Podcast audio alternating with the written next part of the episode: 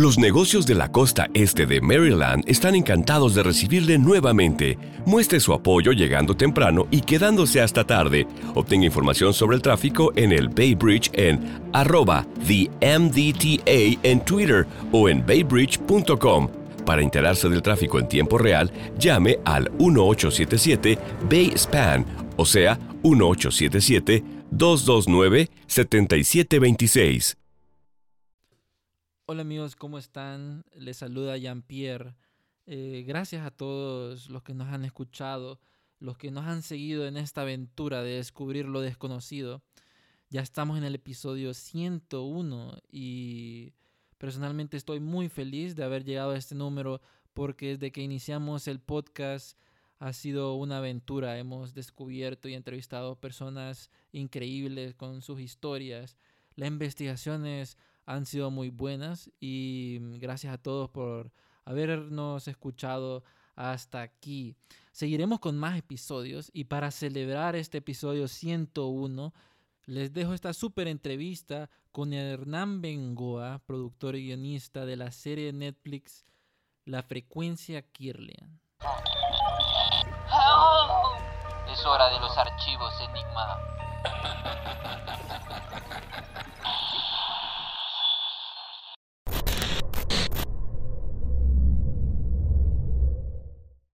Hola amigos, bienvenidos una vez más aquí a Archivos Enigma, en este podcast donde lo enigmático está por todos lados. ¿Cómo estás, Darío?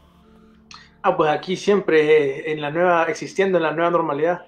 Ahorita con este tema, ¿verdad? Que vamos a hablar de algo súper, súper interesante. Eh, que bueno, ya, ya lo habíamos compartido en las redes sociales, ¿verdad? Sí, algo un poco diferente a lo que hemos venido hablando de los misterios. Pero esto es algo que desde cuando lo vi, esa serie de Netflix, La Frecuencia Kirlian, me quedé pegado. O sea, esos cinco capítulos yo quedé pegadísimo por todo lo ochentero y eso enigmático, misterioso que transmitía.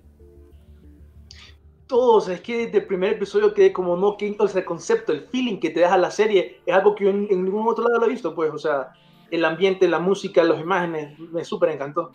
Así que la gente que no la ha visto, en serio, la tienen que ver, súper, súper buena todos los misterios de la frecuencia Kirlian. Y fíjate que a mí me interesó bastante que bastante de los temas que tocan eh, las historias de la frecuencia Kirlian pasan en, en, diferentes ciudades y hay muchas personas que dicen de que hay una ciudad, un pueblo escondido y cosas así. Y todo esto, este, a la gente le gusta, pues. Y para, y para hablar más del tema de, de la frecuencia Kirlian, este, tenemos nada menos que a Hernán Bengoa. Bienvenido Hernán, aquí Archivos Enigma. Eh, Hola, muchas gracias, por invitarme. Por, aceptar la invitación. Un gusto estar con ustedes. estamos hablando... Fíjate que para iniciar, a mí me gustaría, eh, para los que no saben, eh, Hernán Bengoa, él es guionista, productor y también él es responsable de la ilustración detrás de la serie eh, de la frecuencia Kirlian. Ese, ese toque sutil que, que le pusiste, este, creo que quedó perfecto con, con, el, con el tema, pues, porque bien sencillo, pero al mismo tiempo misterioso. Eh, eh, muchas gracias. Sí, la, estética es un poco obra de, de, ambos, de Cristian y mía. Cristian, que es un poco, un poco no, es el creador de la idea, digamos.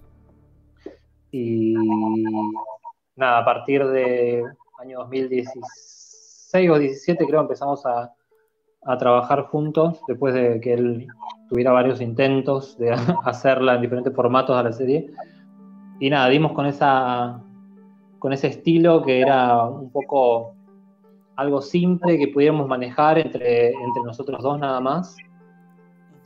Y, pero al mismo tiempo tratando de sacarle el jugo al máximo para, para, que, para que siga siendo expresivo, ¿no? Y, y un poco el tono misterioso de la serie, esto de que es todo lúgubre y en penumbras, eh, nos ayudó ¿no? a encontrar ese detalle de, que todos sean sombras, siluetas un poco inspirado en siluetas chinas, así, que eran claro, formas de animación o, bueno, de más títeres quizás de otra época que, nada, que explotaban ese recurso de la, de la simpleza, ¿no? Pero al mismo tiempo, bueno, cargados de información cada dibujo. Ahí podemos ver, este, creo que este es el, episodio 6, vamos a, enseñar un poco el sexto. El sexto, que está en YouTube, el escape de el escape de Builder, buenísimo. A mí me encantó, para la gente que lo vaya a ver, es súper buenísimo. Ángel Larisa Espinal nos pregunta si es como Dark. como Dark, la serie. Dark, la serie, no sé, ¿nos querés responder mejor? Y no, diría que no. Eh, más que nada porque la frecuencia Kirlian es, es una serie más bien antológica, ¿no? cada episodio tiene un relato distinto, de un personaje distinto. Todos, todos los episodios por ahí nucleados por, a través del conductor de la radio, que es un poco el que, el que recibe estas historias y las pone al aire en, esta, en la radio de un, pueblo perdido en medio de la provincia. Eh, así que en ese sentido son diferentes. Eh, y después, por ahí, bueno, el tono, ¿no? Eh, es esta cosa de la simpleza y explotar la simpleza eh, que Dark eh, es un poco más explícita por ahí en tanto lo, cuanto a lo visual. Nosotros jugamos un poco con el misterio. El misterio de Dark está más planteado de la trama, ¿no? Nosotros, bueno. A mí me gustó, me gustó bastante este, la frecuencia Kirlian, ese efecto de cassette de los años 80, que es un pueblo que dicen de que hay primos, conocen gente de Kirlian, pero no saben cómo llegar, que claro. perdido. Pero las historias dentro de esta serie de, de Netflix, de la frecuencia Kirlian, ¿cómo, ¿cómo fue? O sea, ¿son inspiradas en hechos reales o es pura ficción? Eh, y un poco y un poco, ¿no? Depende cada una de las historias. Eh, eh, la mayoría las escribió, de los episodios que salieron, de los seis que salieron, cinco en Netflix, uno en YouTube. Eh, de los cinco, cuatro lo escribió Cristian, uno lo escribí yo y otro lo escribió eh, Diego Labat, que es el sexto que está en YouTube. También es otro realizador audiovisual de, que vive en Buenos Aires, amigo de Cristian. Y la historia de, son un poco por ahí más producto de la imaginación, pero siento que el tono se termina, el tono de la narración se termina dando un poco ¿no? de las experiencias por ahí personales de cada uno.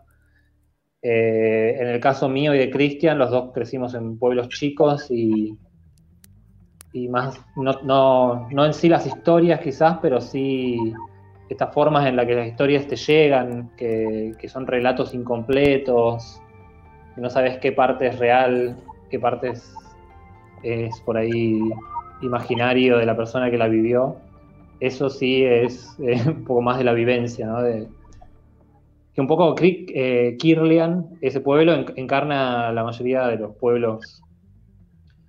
O un pueblo, un pueblo que quizás todo el mundo ha, escuchado hablar. En cada, cada país, en cada provincia existirá un pueblito cercano que uno quizás lo conoce al pasar en algún viaje y donde nadie sabe exactamente qué pasa. Algo que a mí me pasó cuando estaba viendo la serie, inmediatamente eh, me recordó, por ejemplo, al pueblo de Salem. Creo que, por ejemplo, podemos decir que tiene también como ah. ese aura de misterio. Claro. Sí, ¿verdad? Que es como un pueblo que existe físicamente, porque pasan cosas extrañas.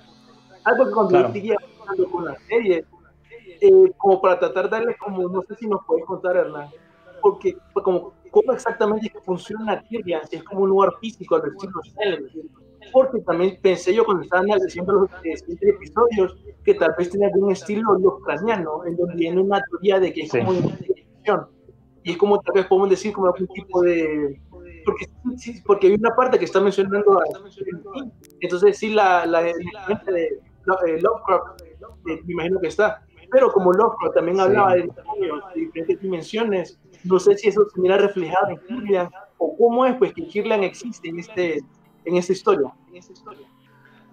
Y, un poco, un poco contestar esa pregunta sería quizás spoilear algunas cosas. y otro poco, otro poco es, eh, no necesariamente sabemos, ¿no?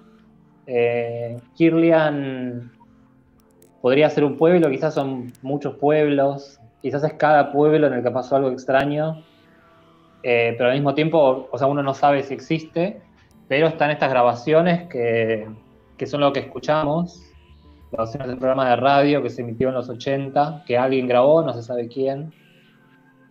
Y, y más allá de que nadie sepa cómo llegar, eh, la gente que estuvo ahí nunca volvió. Pero están estas grabaciones que, bueno, son un, quizás una prueba, ¿no? Del pueblo, de la existencia del pueblo, de la existencia real del pueblo. Entonces un poco existe, un poco, no lo sé. E, es, esa, este, no sé si me escuchan bien, eh, la gente que nos está viendo, si, me dicen. Eh, lo, lo, que hace tan interesante la frecuencia Kirland son todas esas historias, ¿verdad? Pero hay una escena en específico, para la gente que no ha visto, es como un poco de spoiler, donde el locutor va hacia una cueva donde hay un alien y le quita como un artículo de Stephen King, porque... Y tiene claro, un libro. Las cosas que están, que, están pasando en Kirlian. Ese alien eh, puede ser como el, el, el creador de todo ese caos en Kirlian y esa no sé si la puedo contestar. Ah, Responder eso quizás es decir mucho. Pero, si es del episodio 4. ¿Volveremos a ver a, ese personaje? Y va, va, a depender en realidad, porque ahora vamos sacando capítulos en la medida que podemos. Eh, y no, estamos seguros de cuántos más capítulos van a haber de Kirlian, así que no estamos seguros de cuánto más se va a revelar de las diferentes cosas que se han planteado. va a depender. Podemos esperar nuevas series porque hemos visto, por ejemplo, este, bueno, los, ¿cómo es? Ah, los hombres lobos tienen nombre ahí, así. Hemos visto brujas, bueno, ya demonios, fantasmas. Hay unos que, bueno, no son vampiros, pero son sea, ahí si piensan incluir más personajes, van así con esa historia. Por ejemplo, mencionan el Grimorio, que me pareció interesante. ¿La historia cuál? O sea, dije muchas cosas, porque no han mencionado muchos personajes. Está, por ejemplo, en, uno, menciona, eh, hablan del Grimorio. No sé, por ejemplo, si, si van a. Ah, sí. Si piensan introducir nuevos como personajes, monstruos. Bueno, eh, Ahora, próximamente, eh, habrán dos nuevos episodios. Eh, no puedo adelantar exactamente cuándo, porque depende de otras cosas. Eh, pero lo que sí puedo decir de estos dos episodios es que no vuelven, no vuelven criaturas que ya han aparecido. Quizás sí aparezcan personajes que ya aparecieron, pero se tratan de cosas diferentes los próximos, los dos próximos. Entonces, Eso es lo que puedo decir. Debe estar, atenta porque este, la frecuencia que le va a traer dos episodios nuevos. Entonces deben de estar atentos a sus redes sociales, a todo. y esto empezó como un proyecto este, independiente. ¿Cómo fue que Netflix los contactó y haber logrado el doblaje a, al inglés y no sé qué otro idioma está. En portugués también está. Y, se ha expandido tanto. Y en realidad sí, eh, nació como proyecto independiente. Eh, la realidad es que eh, Christian intentó hacer esto desde el año 2009. comenzó, bueno, tenía la idea, existió un piloto que era live action y nunca lo pudo concretar hasta el 2017 que hicimos la versión animada. Eh, eh, me perdí una pregunta. Em, ¿cómo, llegó a Netflix? nosotros en el 2017 lo estrenamos em, y empezamos a hacerlo eh, cada tres meses a medida que íbamos completando los episodios. Eh, y bueno, nosotros tampoco, muy, tampoco estábamos muy... No teníamos experiencia en animación, esa es la realidad. El primer proyecto animado que hacíamos los cuatro, las cuatro personas que hacemos Kirlian, eh, somos yo en animación, eh, yo en ilustración, Cristian en animación y la, y la mayoría de los guiones, como dije. Eh, Marcelo Cataldo, que es el que compuso toda la música, y Hernán Biasotti, que hace el diseño sonoro, que se encarga un poco del, de este sonido de, de, cintas viejas encontradas y también, bueno, quien coordina los diálogos en español. Eh, y nada, ya se habían estrenado cuatro episodios. Cuatro episodios. eh, o fueron cinco, no, se habían estrenado cinco episodios y nos, contactó un Alejandro, ay, no me sale el apellido ahora, pucha. Em, bueno, es una persona que se encarga eh, un poco de, buscar contenido y, hacer acuerdos con, con, Netflix y otras plataformas de streaming. Y él escuchó una entrevista que le hicieron a Cristian en una radio de acá, eh, de acá no, de Buenos Aires, de acá de Argentina, sí. Eh, nada, escuché una entrevista en el auto, eh, le pareció interesante lo que contaba Cristian, que un poco contaba de qué se trataba la serie, ¿no? Un poco promocionándola.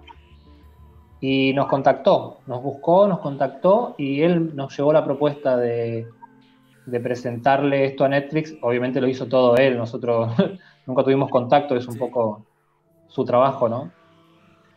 Eh, pero bueno, para, poder dársela a Netflix era que necesitaba que la serie eh, no estuviera en ningún lado, para, porque Netflix eh, obviamente iba a querer la exclusiva.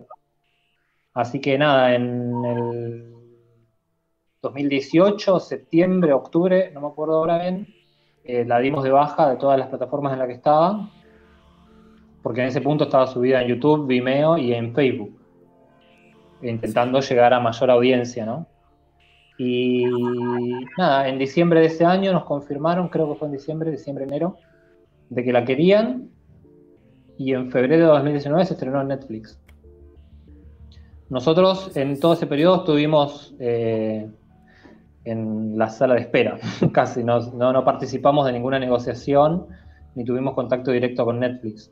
Una vez que se aprobó el acuerdo, nos pidieron todo el material, y fue mismo Netflix eh, quien se encargó de hacer el doblaje y subtítulos en otros idiomas y de bueno, subirlo a la plataforma.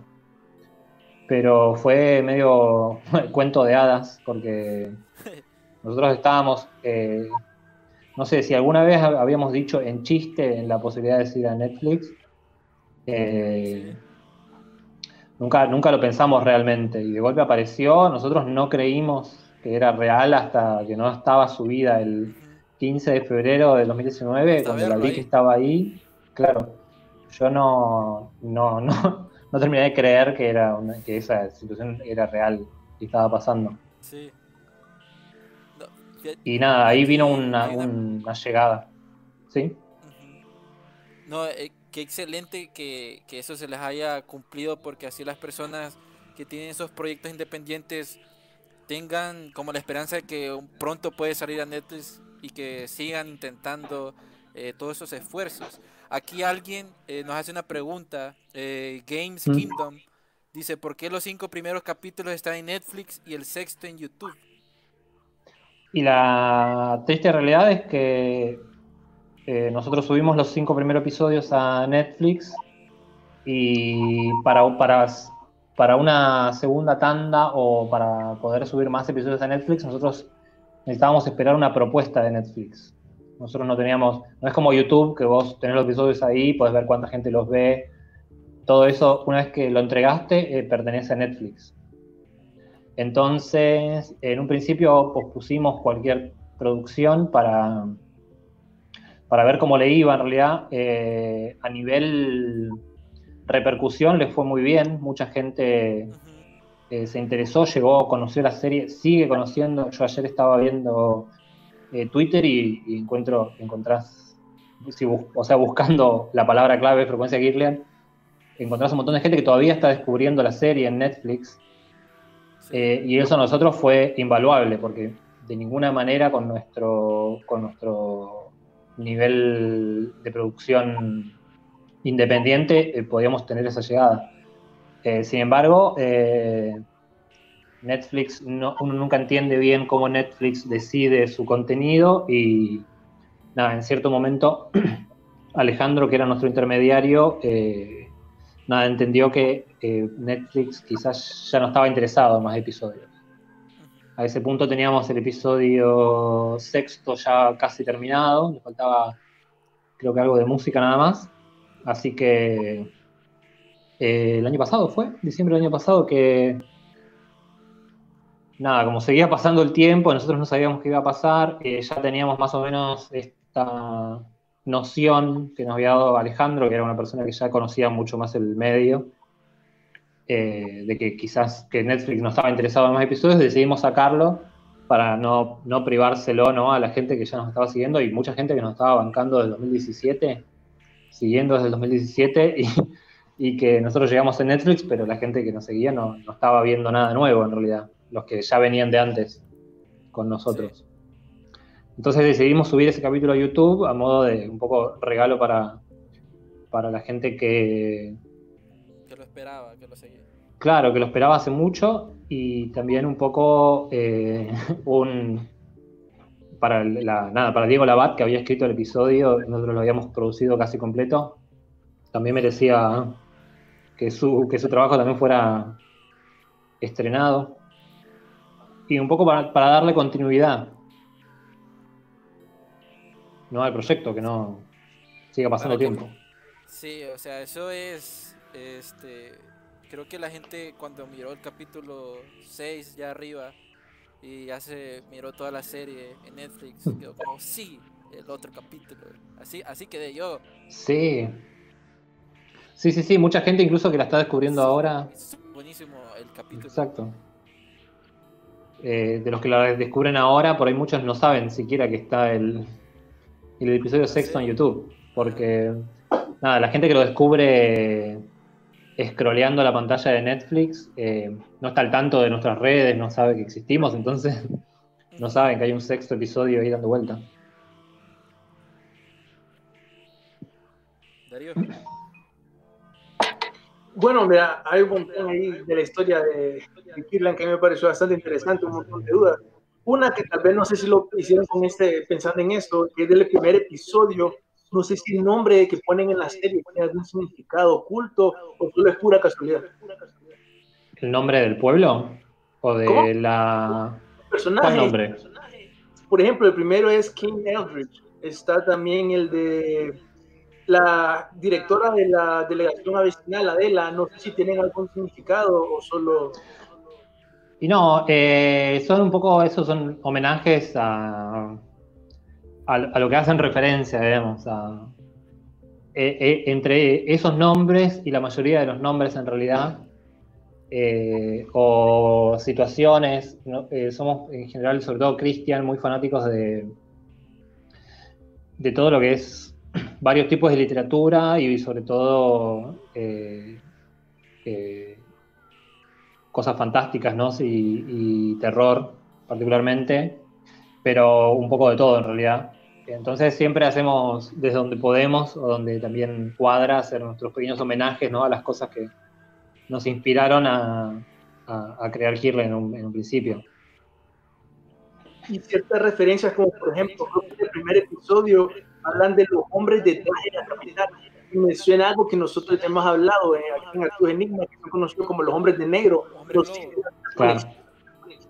ok Sí, bueno, eh, los hombres de traje de la capital son justamente eh, esta, esta, que, esta figura que también encarna a los hombres de negro, que son una figura misteriosa, pero de alguna manera eh, poderosa, ¿no? Amparada dentro de, de lo que es por ahí lo- los gobiernos y cosas así, que se encargan un poco de, no sabes si de cuidarte o de, o de proteger a ciertos secretos. Eso, eso digamos, este, creo que en otros episodios lo hablábamos, Darío, de los hombres de negro, este, si existen o no, ¿vos crees que existan, Hernán, los hombres de negro? Eh, y depende, yo creo que depende, depende del país y los recursos que tenga, pero no me extrañaría que países más poderosos por ahí tengan cierta, cierta parte de su gobierno abocada a proteger algunas cosas que pueden llegar a ser sensibles o para mantener algunos intereses quizás. Sí, No, es difícil, difícil de saber, pero no, no, no improbable, me parece. no descartarlo. Ahí Claro. tengo ot- otra, mucha gente está comentando aquí, y Nice Araujo eh, nos pregunta, ¿se podría decir que la animación de la serie está basada en cómo saca las fotos eh, la eh, cámara Kirlian? Eh, cámara, y un poco, sí, eh, lo de Kirlian, el nombre de Kirlian eh, viene, teóricamente la fotografía Kirlian de este señor ruso, cuando él la inventó, lo que, lo que entendieron cuando sacaban esa, ese tipo de fotografías era que estaban fotografiando, ah, fotografiando el aura de las personas. Eh, y la frecuencia Kirlian, eh, tratándose de una radio, eh, de un programa de radio de este pueblo, eh, lo que se entiende es que, así como la fotografía Kirlian un poco retrata el aura, la, la frecuencia Kirlian lo que hace es lo mismo, pero en transmisiones radiales, ¿no? Estamos como accediendo a, a algo, a algo que el ojo, el ojo humano en situaciones normales no puede ver, o el oído humano en el caso de, de la frecuencia Kirlian. Y, y los dibujos vienen un poco a, a también a, a apoyar un poco esto, ¿no? Es como estamos viendo siluetas, pero también un poco estamos viendo un poco más de esa gente. No, qué, qué interesante eso, ese, ese dato no me lo sabía, fíjate. Eh, ahora, ahora tiene un poco más de sentido el, el tipo de ilustración que se mira en, en el programa. Em, ahí vamos a leer un poco los comentarios y después que- quiero entrar un poco Ajá. más a esta parte enigmática este, de, de mitos que hay alrededor de, de Kirlian. Eh, Larissa dice, se ve muy buena la serie, ini- iniciaré a verla ya. Katia Ríos nos dice que es súper invitado, felicidades.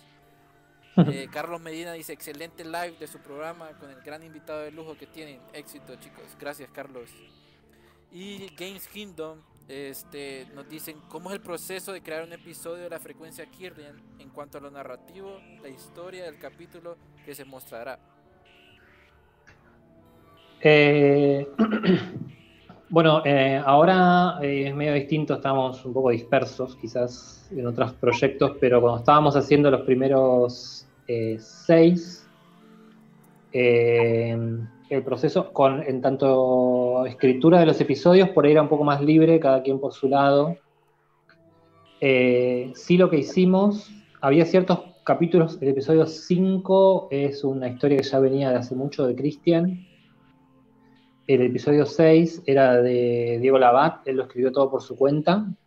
Eh, eh, ya estaba al tanto un poco de, ¿no? del universo de Kirlian. Y el resto de, los episodios eh,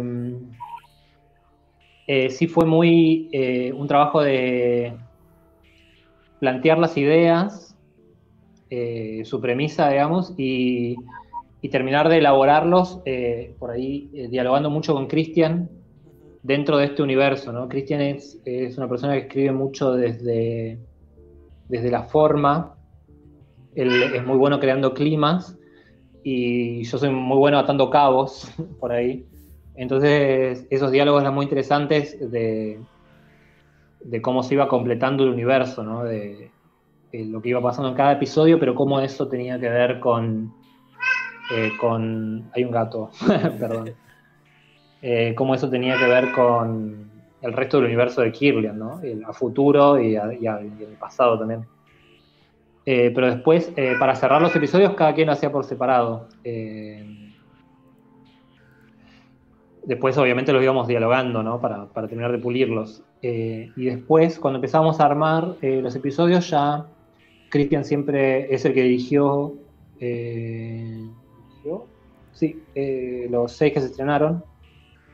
Entonces lo que hacíamos era, él hacía eh, bocetos, una suerte de eh, unos animatics, que son como un storyboard animado, eh, muy esquemático de los episodios. Es- este trabajo, igual, cuando hicimos el primero y el segundo, no teníamos ni idea cómo hacerlo. Así que tardamos muchísimo, cada diseño de personaje le dedicamos muchísimo tiempo, cada plano lo pensamos muchísimo, dibujamos y redibujamos muchísimo. Y entre el episodio 1 y 2 terminamos de definir el, el sistema, viendo qué cosas estaban de más, eh, eh, qué cosas realmente, qué, cuán- cuánto de ese trabajo que estábamos haciendo se terminaba viendo en el producto final. Así que todo se sintetizó bastante y el episodio 3 ya eh, el esquema de trabajo era Cristian hacía los animatics, ya Sí. con la animación casi definida, pese a que los dibujos no, lo hacía con la animación ya eh, completamente definida.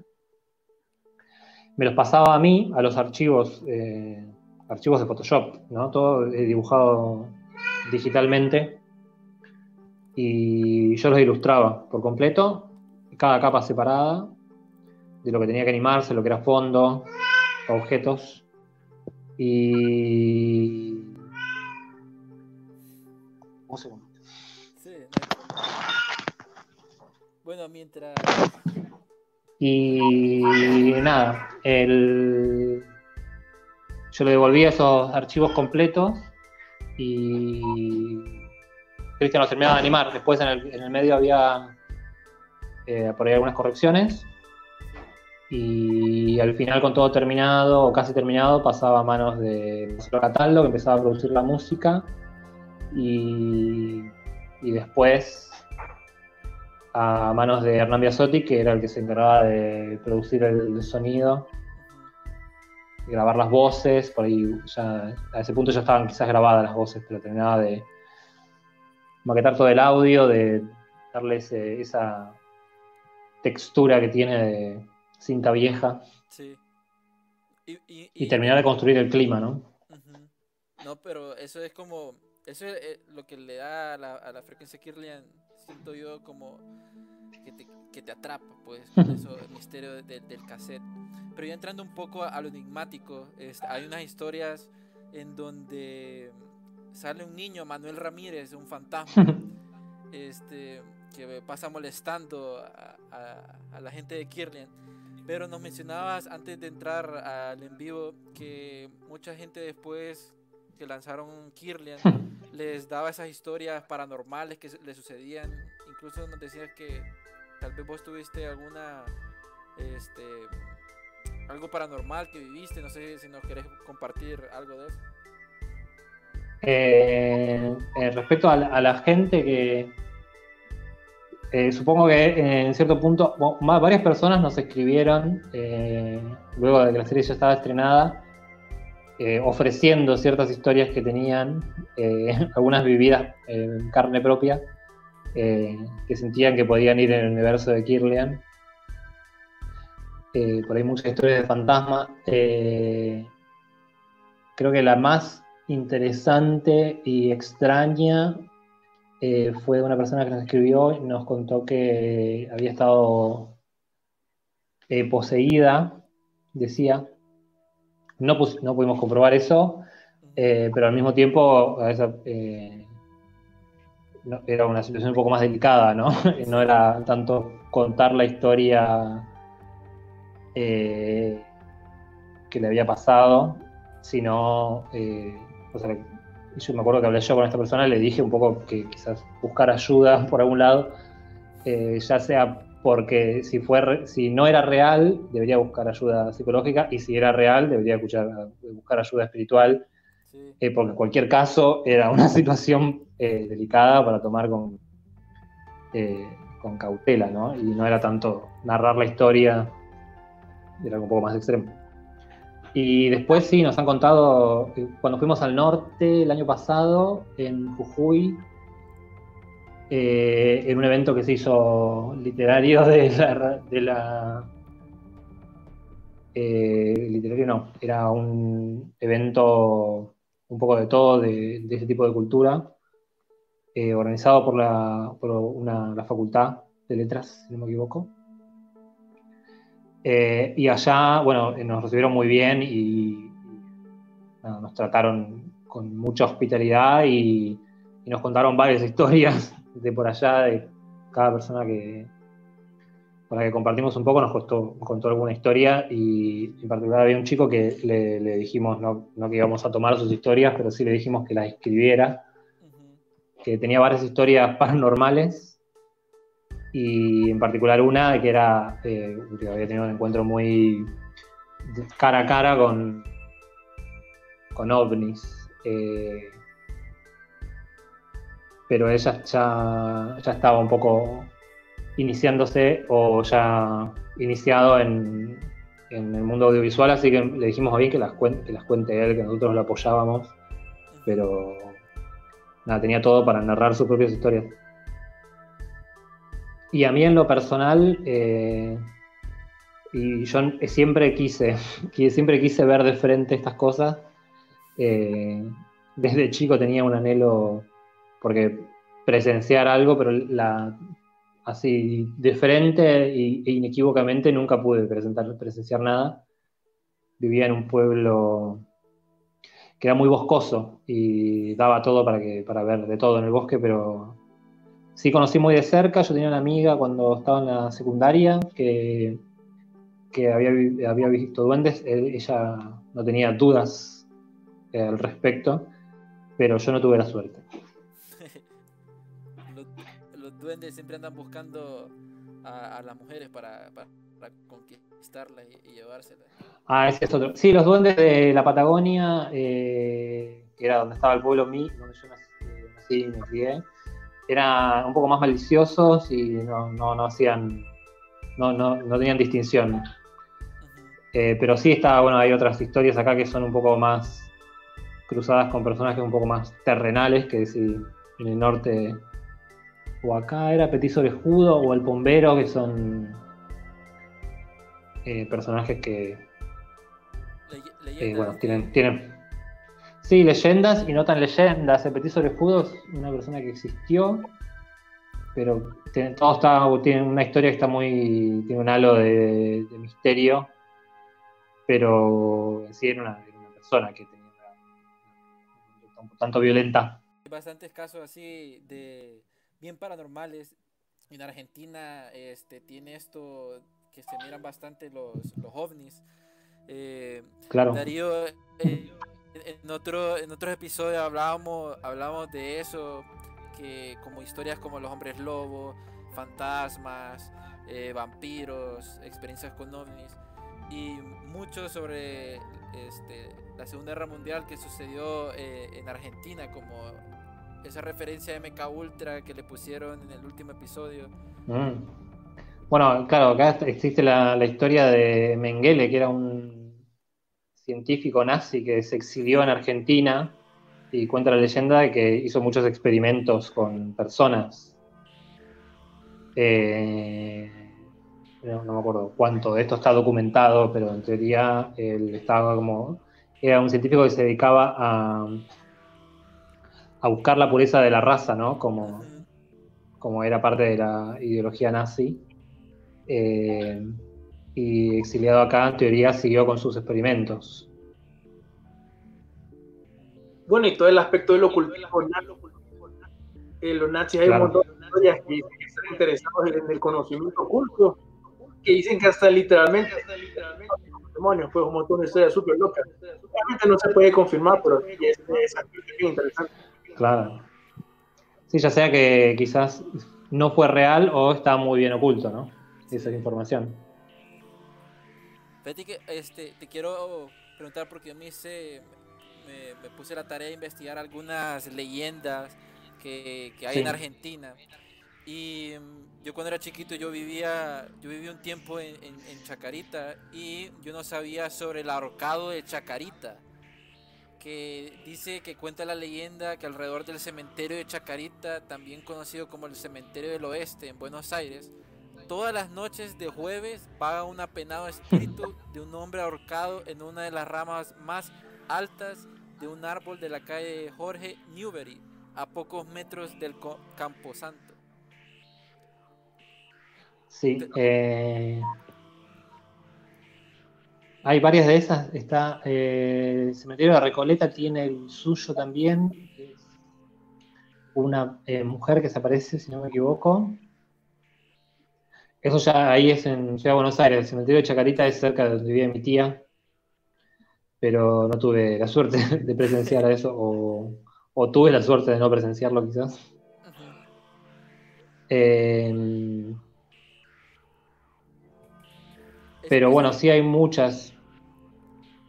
Esa es una historia bien interesante eh, que, bueno, creo que ustedes tienen material bastante para, para incluirlo en la frecuencia Kirlian, porque solo me puse a investigar y, o sea, las leyendas de Argentina, este, son, son muy buenas, pues, porque está la estación poseída, eh, que dice que- eh, sí.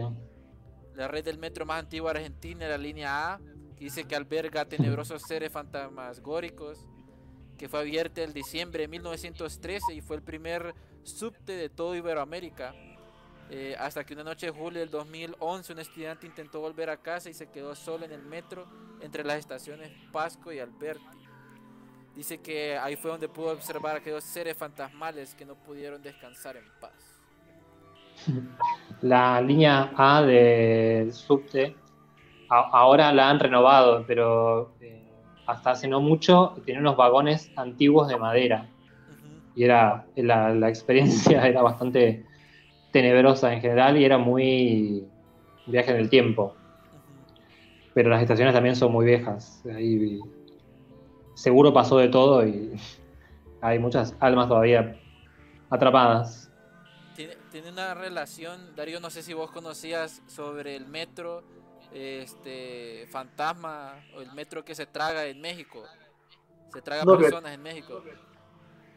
Yo, me, yo miré un artículo por ahí, no sé si Hernán lo ha visto, que hay un metro en Ciudad de México No lo conozco. que desaparece gente este y no entra pero y no, no sale pues entonces se han desaparecido 150 personas en un tiempo bien corto entonces dice a dónde se van qué es lo que pasa te pone a pensar Qué miedo.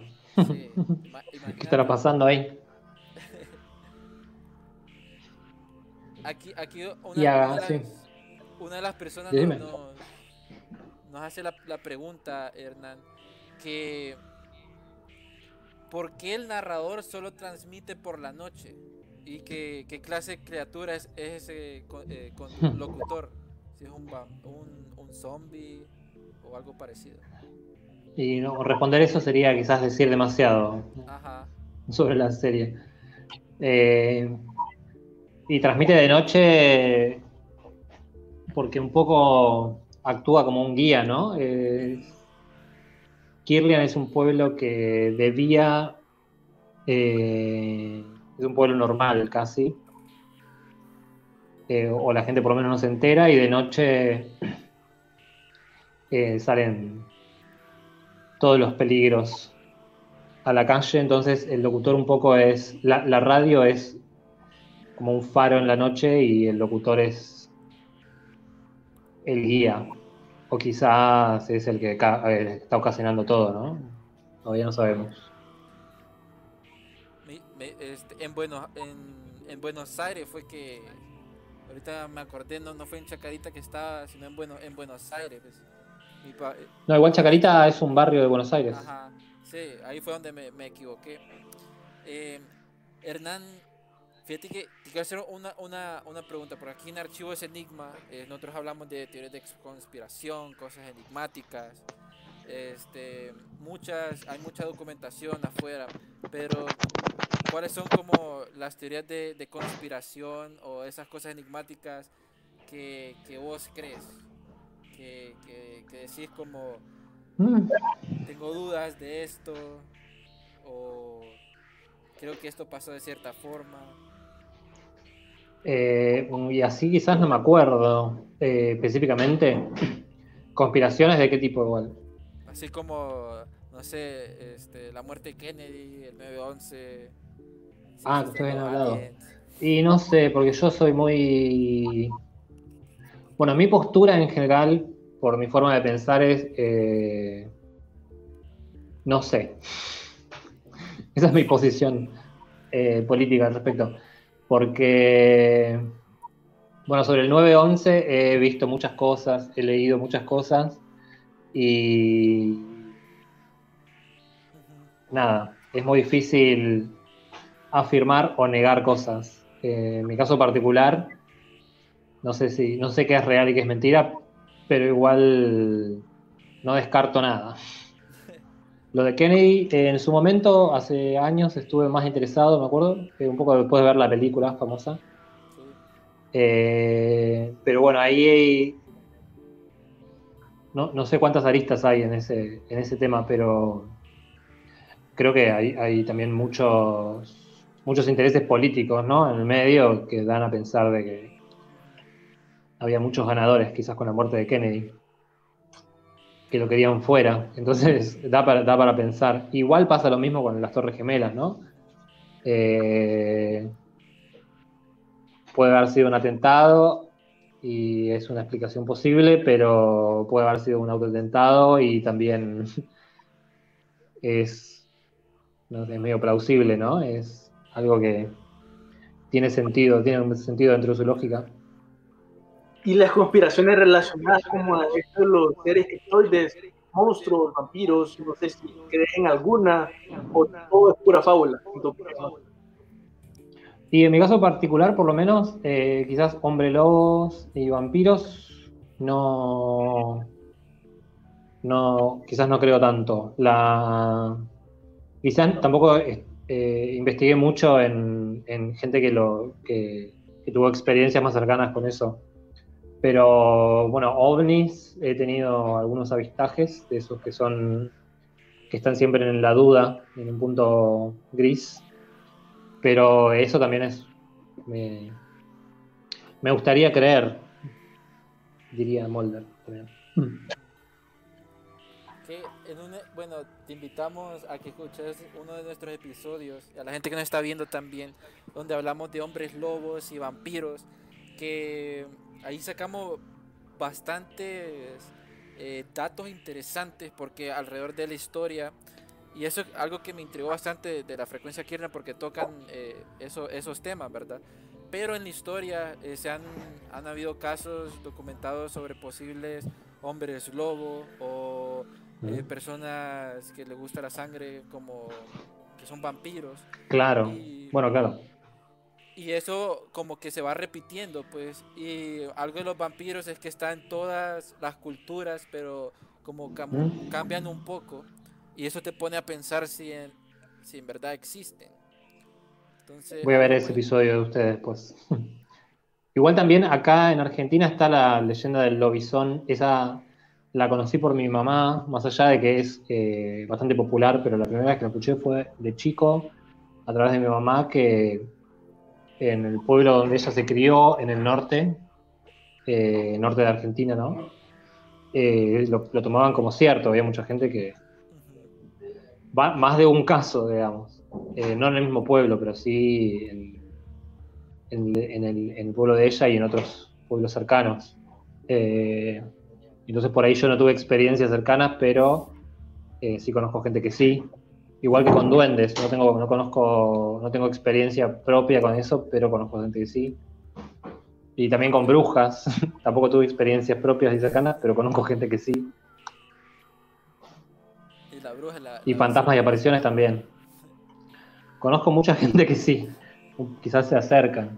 Eh, brujas o gente que tiene capacidad de, capacidad, digámosle así, capacidad de, de ver ciertas entidades que uno no sabe exactamente cuáles son sus intenciones. Eh, sí, conozco bastante cercano. No, que, eh, esta, bueno, esta, estas criaturas siento yo que sí existen, porque mucha gente lo menciona. eh, Darío, no sé qué, qué opinas, pero yo en lo personal pienso de que ahí está como estas criaturas que posiblemente eh, el Vaticano las escondió o se perdieron porque las quitaron de la parte escrita y solo quedaron en la parte oral este, que existieron, como las sirenas, hombres lobos, vampiros, eh, y que están ahí, el Yeti. Este, creo que hay bastantes historias del Yeti, el Sisimite, que son Sí, sí. algo, algo que te pone como a pensar bastante. pues. Bueno, quizás también la- esas historias que conocemos son la forma en la que algunas personas le han dado lógica ¿no? a cosas que, vi- que vivieron. Quizás no son exactamente eh, estas cosas con estas reglas que uno conoce, pero eh, quizás lo que, lo, que, lo que la gente experimentó es real y, y, y quizás le ha dado esta explicación, ¿no? Le, le- le ha dado, pero quizás hay cosas que ni siquiera conocemos, aún más misteriosas, No, eso que se enmarcan, claro, que se enmarcan en estos mitos y, y pero tienen en su costado, ¿no? La realidad. Hay, hay algo en la, en la frecuencia Kirlian este, eh, que me da curiosidad. Eh, bueno, son dos cosas. En, en la cabina que está en la montaña, el locutor, las iniciales son LFK. No sé si también hacen referencia a John F. Kennedy ahí o es pura casualidad. Y no, es la frecuencia Kirlian. Ajá. Y, y el, y el otro es que durante bueno, la frecuencia Kirlian se dice que hasta tal fecha eh, va a pasar un meteorito y que le van a El desaparecer que lo único que quedaron fueron esta, estas cintas. Claro, bueno, el locutor, eh, la- en la cinta se escucha los audios de lo que fue el programa, que está este locutor de radio que, que anunciaba ¿no? la llegada del cometa. Él, en, su- en el programa siempre lo, lo, lo- lo abordaba como el fin del mundo. Sin embargo, no, estamos ahora en la actualidad eh, y el mundo no se destruyó, eh, pero Kirlian dejó de existir. Entonces no, no sabemos bien qué pasó, pero todo tiene que ver con el cometa. Se lo llevaron los ovnis.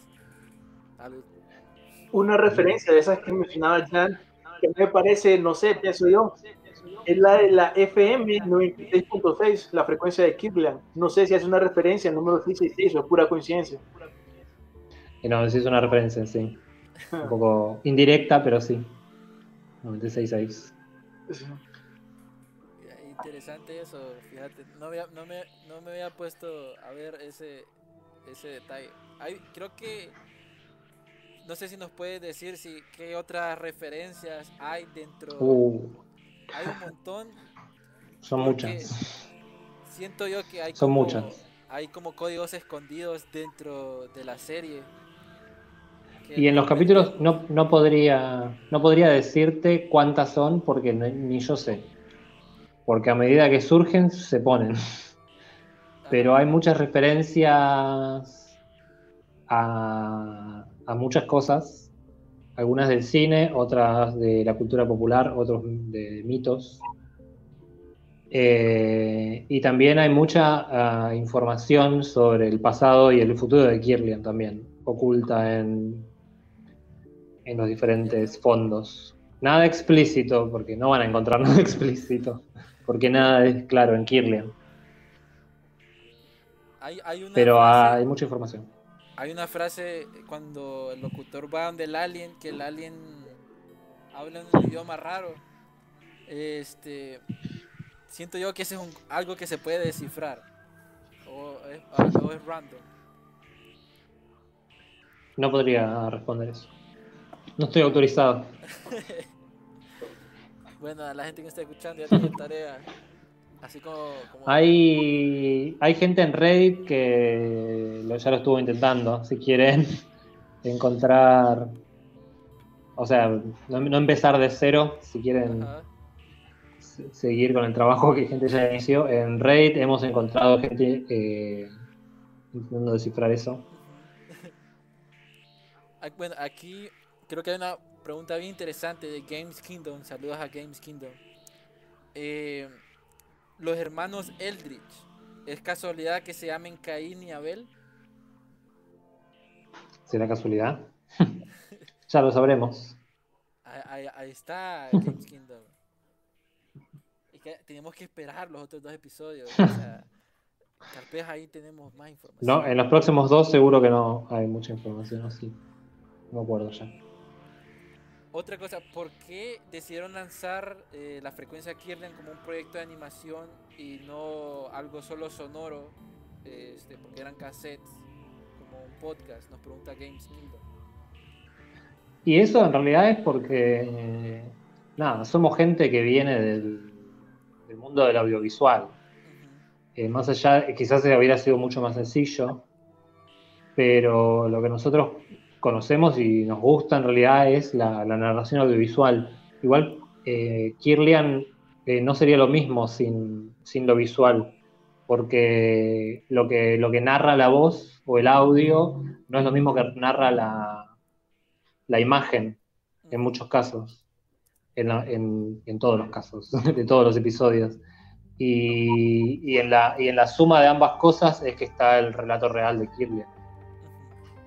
No, no, no se puede contar todo solo con la voz y no se puede contar solo con todo con solo imagen. Tiene, una- tiene que haber, Pero porque así está construido. tiene que haber eh, siento yo, esa, esa combinación. Darío, este, vos que viste eh, la, la, la serie, eh, ¿cuál fue como tu episodio favorito?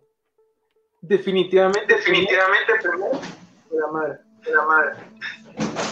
Pero porque pasa, porque pasa, este, eh, eh, serie y me gusta la serie y me gusta y después en lo que va cambiando la serie, que cambia hasta el mismo episodio, cambia to- totalmente mi perspectiva y empiezo a, pens- a pensar otras cosas. Para mí, primero, totalmente lo recomiendo porque de ahí se van a enganchar la serie. Ese para mí es el mejor. Ese para mí es el mejor. El primero. Sí, es el que más me gustó. Y es que es el que tiene más impacto, ¿no? Es donde comienza todo y hay todo junto. Clima, mucha, mucha información sobre lo que es el pueblo. Para, para vos, eh, Hernán, este, ¿cuál fue, cuál, cuál es tu episodio favorito y cuál fue el más difícil de lanzar o de, crear? Y episodio favorito, no, s- no sé si tengo. Porque, nada, cada, cada episodio, por lo menos para mí, desde también haber sido eh, parte del equipo que los creó, eh, tiene, es una, fue una experiencia muy distinta. Eh, sí, le tengo como cariños especiales al primero, pero por ser el primero, por todo lo que nos dio en realidad, como que nos abrió a este mundo y nos abrió a, la, comunidad de gente que nos sigue. Y, el tercero, que fue el que escribí yo, que también le tengo muchas críticas, autocríticas, pero también es, eh, eh, nada, es el primer episodio eh, que yo escribí y, y que puedo ver plasmado, entonces, eh, nada, es muy especial también para mí. Y, de los que, en cuanto a dificultad, el, que más costó fue el primero, definitivamente. Pero por esto que les contaba, que nosotros no, no teníamos experiencia en animación, eh, yo il- ilustraba, pero nunca lo había hecho profesionalmente y, y nada, hacer ese episodio fue aprender a, a hacer animación y fue aprender a encontrar una forma de trabajo con Cristian y fue eh, nada, aprender muchísimo. Y entonces, nada, teníamos que, teníamos que aprender a ser realizadores de animación para hacer el primer episodio, así que ese fue definitivamente muy difícil. Y después se fueron tornando progresivamente más fáciles. Eh, porque ese, ese episodio tardó casi un año y medio en hacerse. El segundo tardó tres meses. Creo que el segundo tres meses, el tercero también tres meses o por ahí. El cuarto se hizo en dos meses Y el quinto también se hizo bastante rápido, pero ahí hubo una pausa en el medio, así que es difícil calcular los tiempos, pero eh, ya el, sistema ya ahí lo teníamos súper pulido. No, que me imagino este, que el primero siempre es como el más, Sí. más tensión da. Así fue nuestro primer Sí. capítulo, ¿te acordás, Darío? Sí, Lo siempre. repetíamos, siempre. lo repetíamos y repetíamos antes de lanzarlo al aire y ya no lo sabíamos de memoria. Creo que fue el más tenso, el más difícil. Pero siempre es como el bebé, pues, a un proyecto. Exacto. Aquí Nice Araujo eh, nos pregunta si pudieras cambiar algo o agregar algo a la serie, ¿qué, sería? Nada, eh, de lo que ya está, eh, nada, si me pongo a cambiar cosas y abro esa puerta, cambiaría todo en realidad. Pero porque uno se pone caprichoso y, exitista. Pero creo que no merece cambiar nada. Eh, si pudiera agregar algo, sería más episodios en realidad. No sé si Cristian eh, me acompaña. La realidad es que es muy difícil hacer, eh, fue muy difícil hacer la frecuencia Kirlian y sigue siendo muy difícil ahora porque más allá de, haber llegado a Netflix, no, no- tenemos un presupuesto para, para trabajar los episodios. Entonces todo se hace siempre eh, invirtiendo tiempo, más bien, tiempo, nuestro tiempo libre. Entonces, nada, es muy difícil. Me encantaría tener la posibilidad, quizás cobrar por hacer esto y, hacerlo, nada, completar la historia. Hay muchísimo para contar, eh, pero bueno, nada, en el medio tenemos que dedicar a otros proyectos que quizás nos dan de comer. Eh, tenemos otros intereses también que, que queremos desarrollar, entonces todo se torna muy difícil. Pero me gustaría tener la posibilidad de tener la, la libertad para completar la serie bien. Pero cambiar de lo que existe, eh, prefiero que esté como está. Porque me gusta mucho en realidad. Eh, lo, que pasó fue con Kirlian es que más allá de los errores que uno le encuentra por haber sido el que lo hace, eh, me gusta mucho lo que está, porque también valoro muchísimo el trabajo de, mis compañeros. Kirlian es muy visual, pero al mismo tiempo quizás el sonido no siempre recibe el crédito que merece, pero el, el- clima se completa entre las cuatro patas, ¿no? de la ilustración, la animación, la música y, y, y el clima que se genera con los sonidos, el tratamiento de la voz, del, de cómo se mecha la, la, la- la música con los diálogos, con todo. Y, y eso es porque, nada, eh, nada es, es gente que trabaja muy bien, eh, todo el equipo de, Kir- de Kirlian, eh, más los actores de voz que, nada, que también se sumaron al proyecto porque lo, lo- lo apreciaron y, y le, nada, le dedicaron, le dedicaron su tiempo y su trabajo con, con- con profesionalismo, digamos. Todo eso construye un, un mundo que es mucho más grande que el aporte individual de cada uno. Y creo que eso es muy difícil de lograr. Tiene también un factor suerte, ¿no? De poder eh, haberse encontrado con esta gente para poder hacer esto y eso, nada, que haya, que, que exista de esta manera ya es un logro muy grande. Y eso, nada, hay que, tengo que apreciarlo, no tengo más que agradecer que existe. Me voy a mover porque tengo que enchufar. Creo que para ya terminar, porque el tiempo se nos está terminando, Darío. eh, no sé si tienes alguna pregunta que hacerle a, a Hernán. No, no, la verdad no. Bueno, A ver, hemos hablado mucho.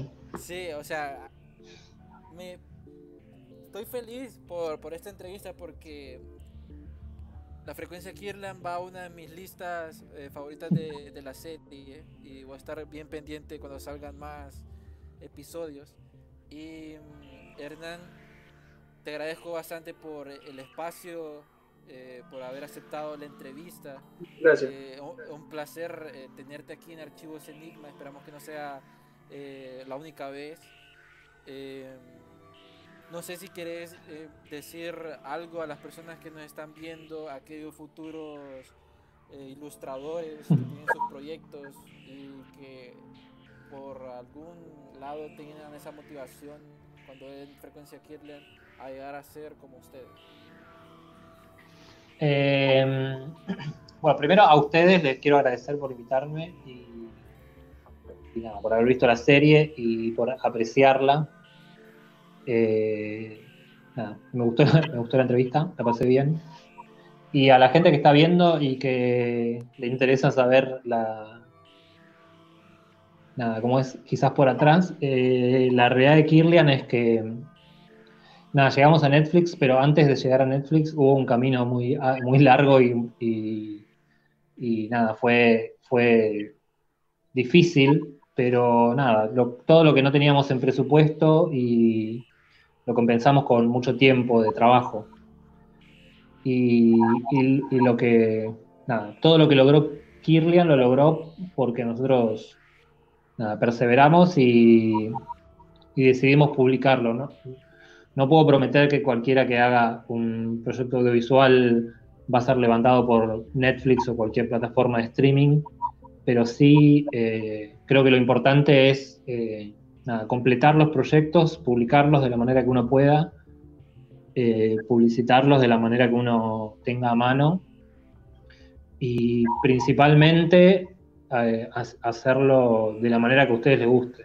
Completar un proyecto que, que a ustedes les gustaría ver, que, una- que a la persona que lo está haciendo sea algo que, que uno buscar, buscaría después. Eh, entonces después, quizás si no tiene la suerte, como tuvimos nosotros, de que nos escuche eh, una persona que tenía contacto directo con Netflix, por lo menos uno, uno valora lo que hizo. digamos. Yo recuerdo cuando se estrenó Kirlian, eh, que estrenamos en YouTube y en los primeros tiempos no tuvo, no tuvo tanta repercusión inmediata, es la realidad. Eh, yo igual estaba muy feliz porque me gustaba mucho lo que habíamos hecho. Y como mínimo eso, digamos. Si después quizás no viene la llegada. La realidad es que el camino de la- del audiovisual es muy difícil, en Latinoamérica en general, y el de animación es bastante difícil también porque no tiene quizás la, la valoración eh, que, otros, que otros ámbitos del- de la producción audiovisual. Pero sí la animación tiene, es accesible y eso es algo que hay que valorar también.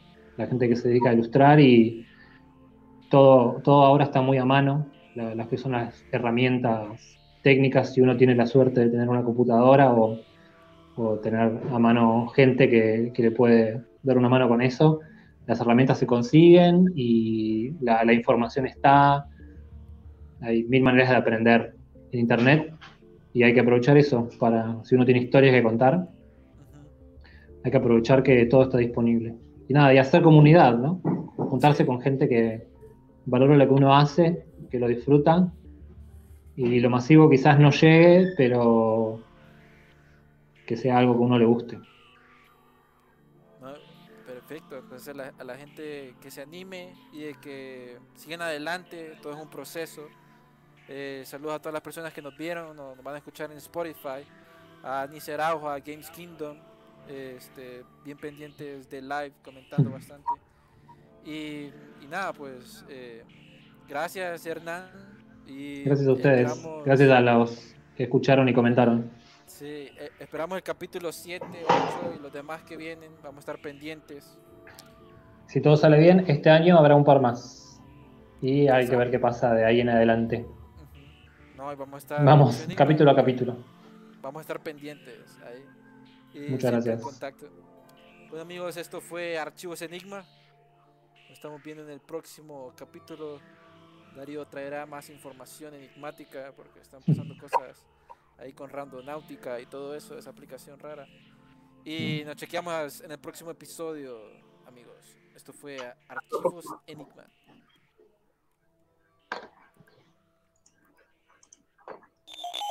Mayday, Mayday, going down. Ellos nos observan.